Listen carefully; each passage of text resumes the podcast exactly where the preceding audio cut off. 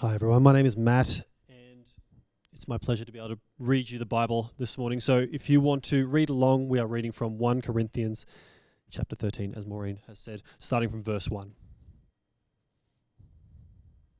If I speak in the tongues of men or of angels, but do not have love, I am only a resounding gong or a clanging cymbal. If I have the gift of prophecy, and can fathom all mysteries and all knowledge. And if I have a faith that can move mountains but do not have love, I have nothing.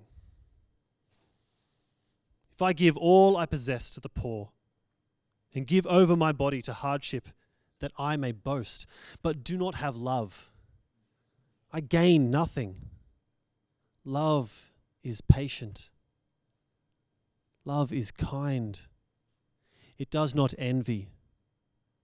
It does not boast. It is not proud.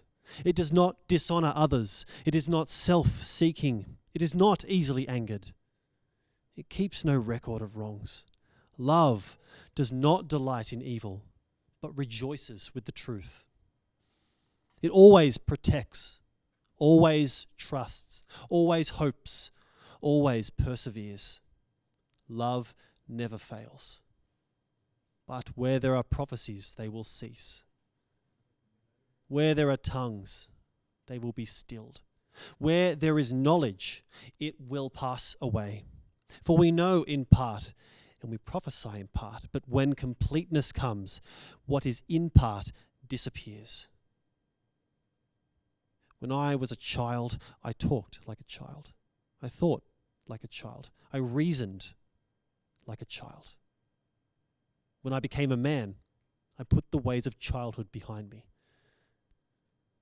For now we see only a reflection as in a mirror.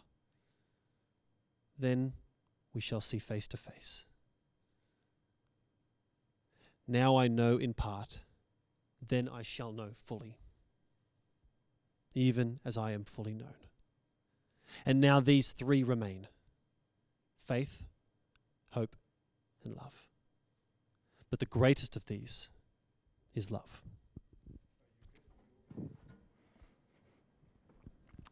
Thanks, Matt. And uh, thank you, everyone who's involved today. Uh, as you can tell, we've had some technical hitches. Uh, it's a technological miracle every single time we run church. And all it takes is for one little part of the thousand components to fail. It seems like that's happened today. So we're sorry that uh, things haven't gone quite as smoothly as we'd hoped. Uh, we were going to be hearing from different people with prayer and Bible reading. We were going to be watching a great kids' church talk. We'll make sure those get up online so you can look at them a little bit later on. Uh, but for now, we're going to be dipping into this bit of the Bible. I hope you've got it open there in front of you, and I hope that uh, you will be able to follow along today.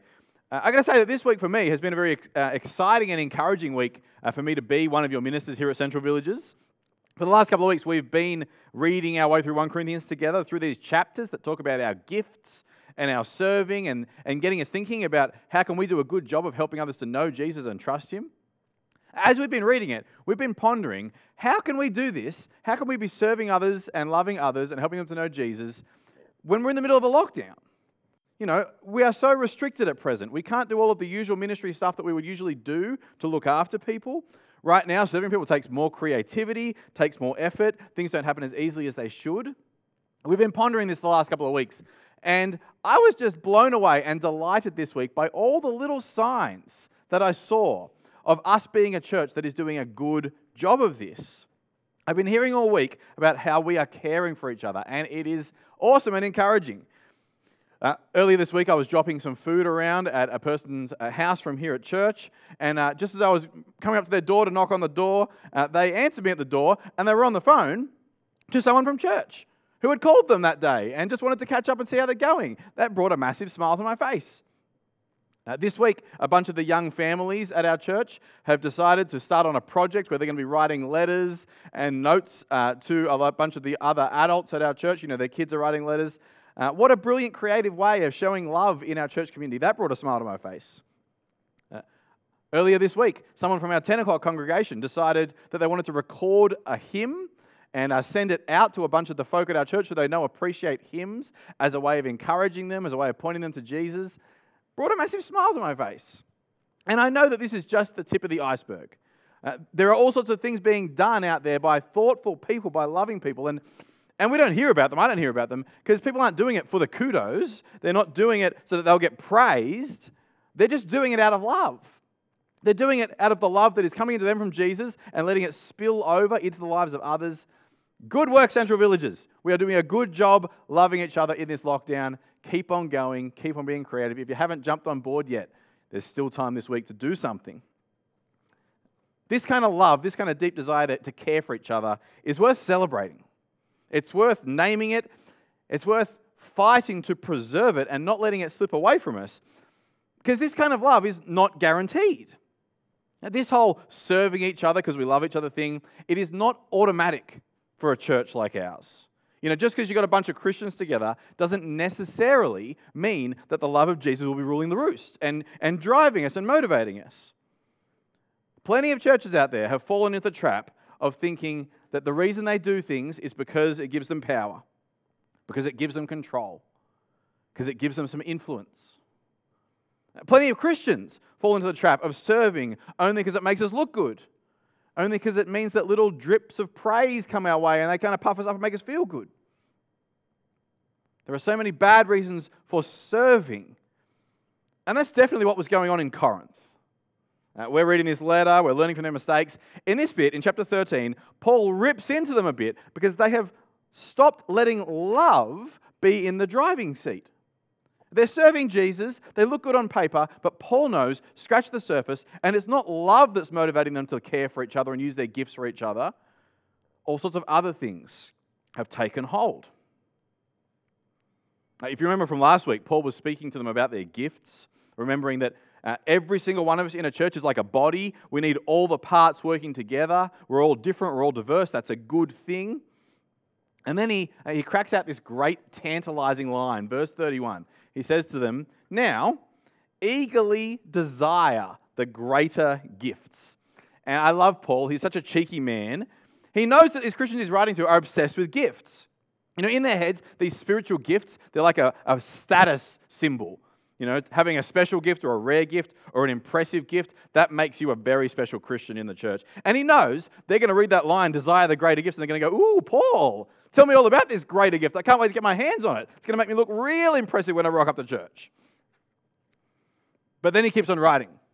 And he drops this truth bomb on them because the greater gift that he's talking about is actually making sure that you use your serving to love others instead of just to look better than others.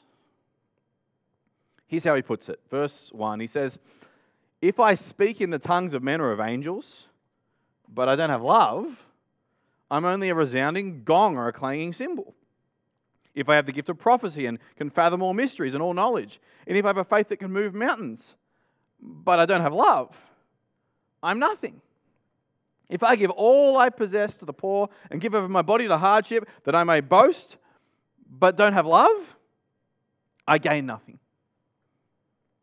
He starts listing out these kind of super useful spiritual gifts that God gives to his church. You know, things that people can do, things that people can contribute, uh, things that make a difference for people to knowing Jesus. He lists them all out. And he says, even if your gifts were ramped up to incredible levels, even if your gifts were super and impressive and superb, if love's not in the mix, it won't count for anything. He points to all of these gifts that the Corinthians thought were the bee's knees, the stuff that they thought made you a special Christian, a more valuable Christian. Speaking of languages, having mega knowledge about God, being able to apply it to our lives now, having huge, deep faith in Jesus. He says you can have all of that, but it's good for nothing. Good for nothing unless you apply it in a loving direction. You and I serving without love being in the mix, he says, is like a resounding gong or a clanging cymbal. And apologies to all our drummer friends out there, but that is to say, it is just an annoying noise that doesn't help anybody. No love equals you are nothing, verse 2. Or verse 3 no love equals you gain nothing. You and I can have all the impressiveness in the world we can make all the sacrifices in the world. We can put in all the hard work in the world. We can do all sorts of good stuff with our time, but it will all fall flat. It'll all not make an impact. It will not do what you're hoping it will achieve unless unless you first make sure that you're actually using it to love the people God has put in your life. You and I could be absolute experts in understanding the Bible. You, you could be a genius at answering people's questions. You could be a, a whiz at introducing people to Jesus. You could be like supernaturally gifted and talented at kids' ministry. You could actually like high schoolers and want to spend time with them. That's a gift in itself, right there. You, you could have the knack for encouraging other people. You could be a musical guru. You could actually enjoy cleaning toilets. You can have all of that.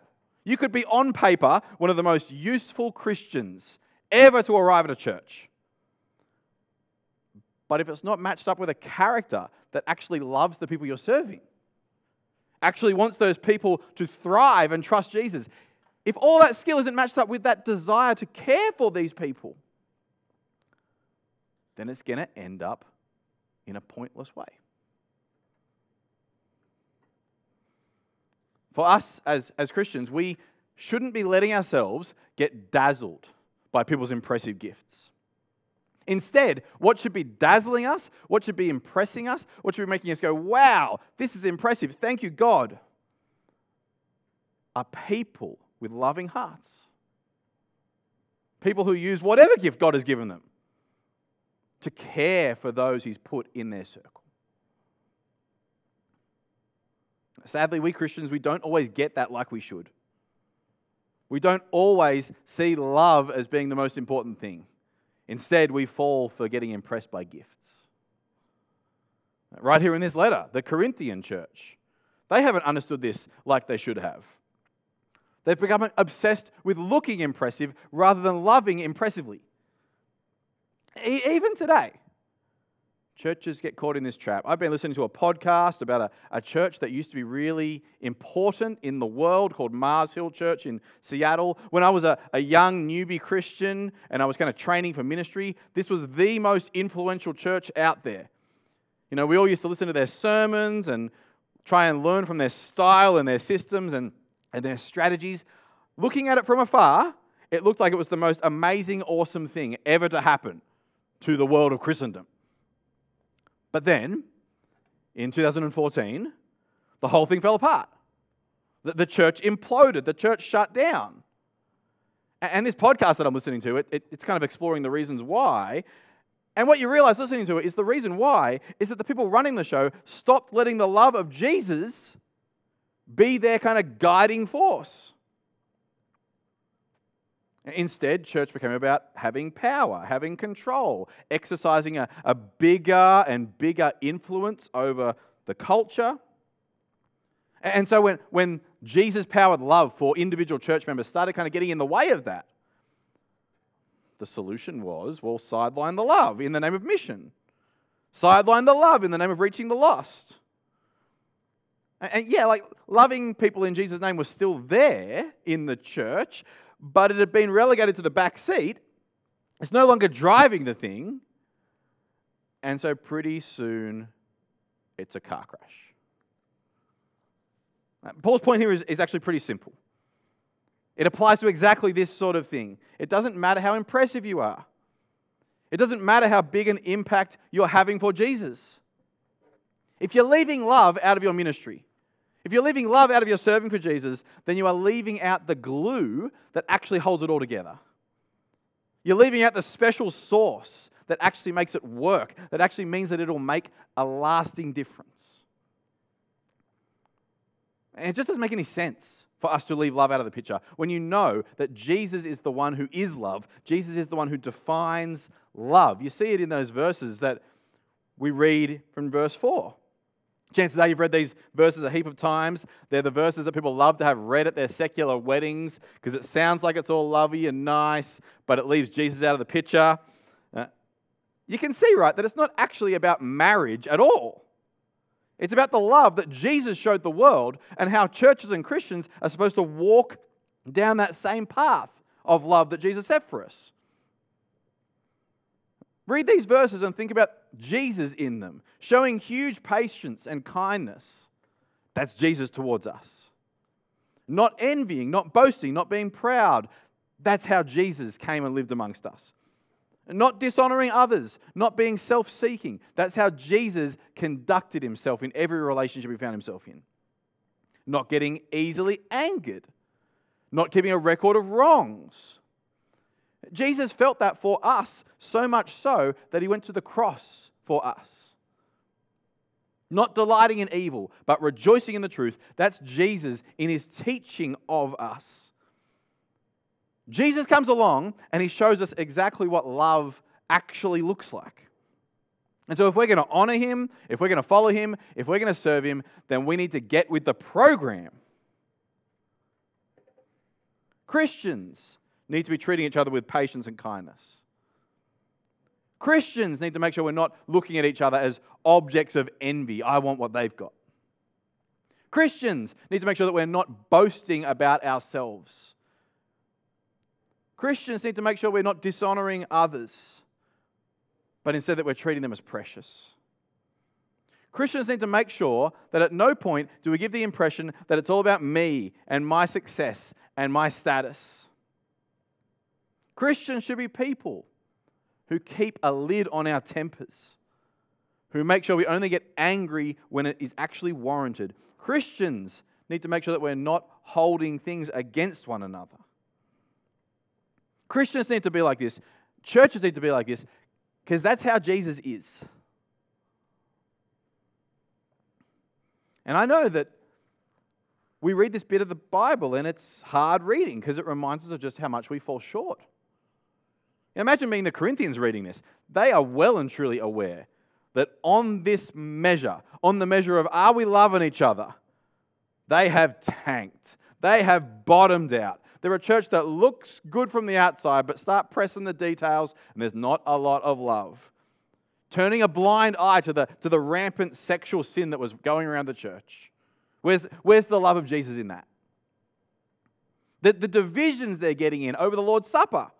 You know, where there's an in group and an out group, and, and I'll eat with you but not with you. Where, where's the love of Jesus in that? Boasting about following this leader but not that leader because this leader can give a better talk than that guy.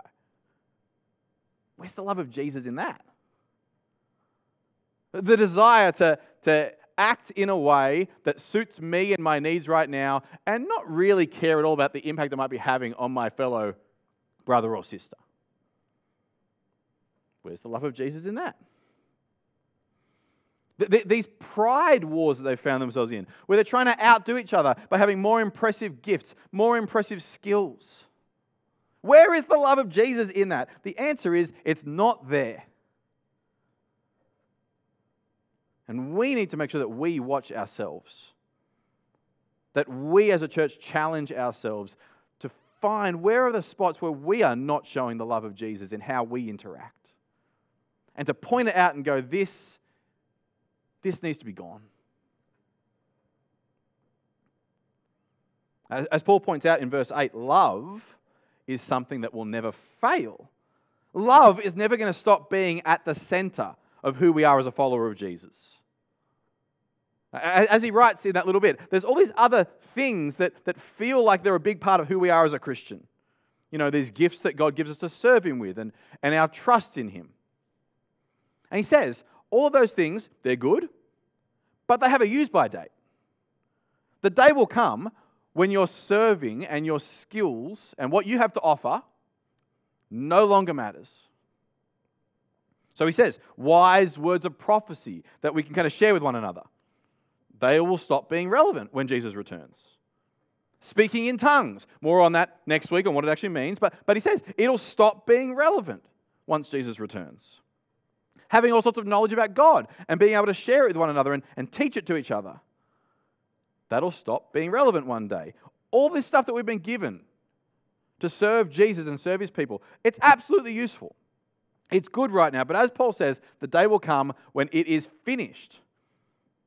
The day will come when we stop being children, when we stop looking at things in a mirror, when we start seeing Jesus face to face. And on that day, all of our efforts and our skills they stop being significant. And what lasts, what matters, what you'll actually remember is the love that you showed other people. For you and I as Christians, love is the thing that's going to carry on from this life into the next. It's interesting, right? Paul, Paul in verse 13, he says that faith and hope and love are kind of the things that are left, but that the greatest of these is love. Why, why does he say that? It's not because he's taken on some sort of weird hippie form of Christianity where, you know, faith in Jesus is optional, love is the only thing that matters. That's not what he's saying. What he's saying is that out of these three absolutely essential Christian things, only love is going to be the thing that lasts forever. The faith you have in Jesus, absolutely essential for a Christian to put your trust in him. But the day is going to come when you lock eyes with your Savior and faith turns to sight. The hope you have that Jesus will take your brokenness and take your body and take it all and bring it and make all things new.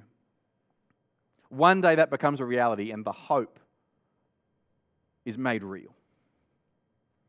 Faith is critical for us, hope is critical for us. Don't get Paul wrong, but love, the love that we have for each other, that is going to last on into eternity. That's going to keep on being a feature of your Christian life. Here's the take home everything that's essential for you to be a Christian will one day stop being essential. But Jesus' love for you is going to keep on being part of you for all eternity. And so you better make sure that it's a part of who you are right now. Love, as I said, is the, is the secret sauce for making sure that your work for the Lord lasts. By all means, use your gifts to show people the love that Jesus has for them. Make sure that what you're doing in the world shows people, shows your brothers and sisters in the church that Jesus cares. Make sure that all of your efforts are helping people to get that, to feel it deep in their bones. Here's a big encouragement to you make sure that you find people who will serve you like that. Make sure that there are people in your life who are serving you as a Christian in a way that helps you to feel the love that Jesus has for you. Uh, for me, uh, there was a guy named Scott Warner when I was at uni. And kind of reflecting on things, I feel like he's probably been the, one of the most influential Christians in my life. Uh, I frankly cannot remember a single talk that Scott has ever given me and I've listened to probably hundreds of them. I can't remember any of the words that he said. No doubt they were really important. But what I can absolutely remember is the way he built me up in Jesus' love. The way he impressed upon me the fact that Jesus' love is precious and powerful. His words have faded away, but the love still stands. please make sure that you are discerning in who you let lead you as a Christian. Know, make sure you're being served not just by talented people, but more importantly, by people who actually love you like Jesus does. Find people who will love you like this and let them serve you. And at the same time, make sure that you are serving others in exactly the same way. if you're serving as a Christian doesn't remind people about Jesus, if the love and the patience and the kindness and the gentleness of Jesus isn't flowing out from you into the lives of the people that you're serving, then your serving is backwards. Your serving is wrong. Your serving is wasted. You may well have amazing skills that other Christians are in awe of and that they high five you for all the time and, and they tell you, wow, I love that. You may well have exactly that going in your life, but if you do not also have love for other people, if you're not prioritizing them knowing Jesus, then you are going to be a massive disappointment.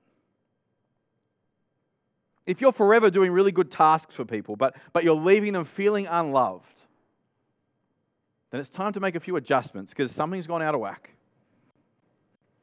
We, we all want to be leaving a lasting legacy. We all want to be making a deep impact. We all want to make sure that the years we spend on this earth are well spent. And the good news from this passage today is that it doesn't take special skills. Instead, what it takes is special love. Make sure that this week, even with lockdown, you're doing what you can to show that kind of love to the people God has put in your life. I'm going to lead us in prayer. Father, Jesus came and poured love into our lives, showed us what love really looks like. And we know that as He's now called us to play a role in what He's doing in the world, He's given us skills and talents and opportunities to serve. We know that unless we're reflecting the love that He has, we'll just be wasting our time. So, Lord, we ask that you would give us the ability to serve others like this, to serve others in a way that points them to the love that Christ has for them. May all of our efforts and all of our uh, initiatives and all of our serving actually achieve people knowing Jesus' love. And Lord, we pray that you would give us the ability to have people in our lives who will serve us like this. May we not be impressed by flashiness, but may we crave having people in our lives who will show us your love.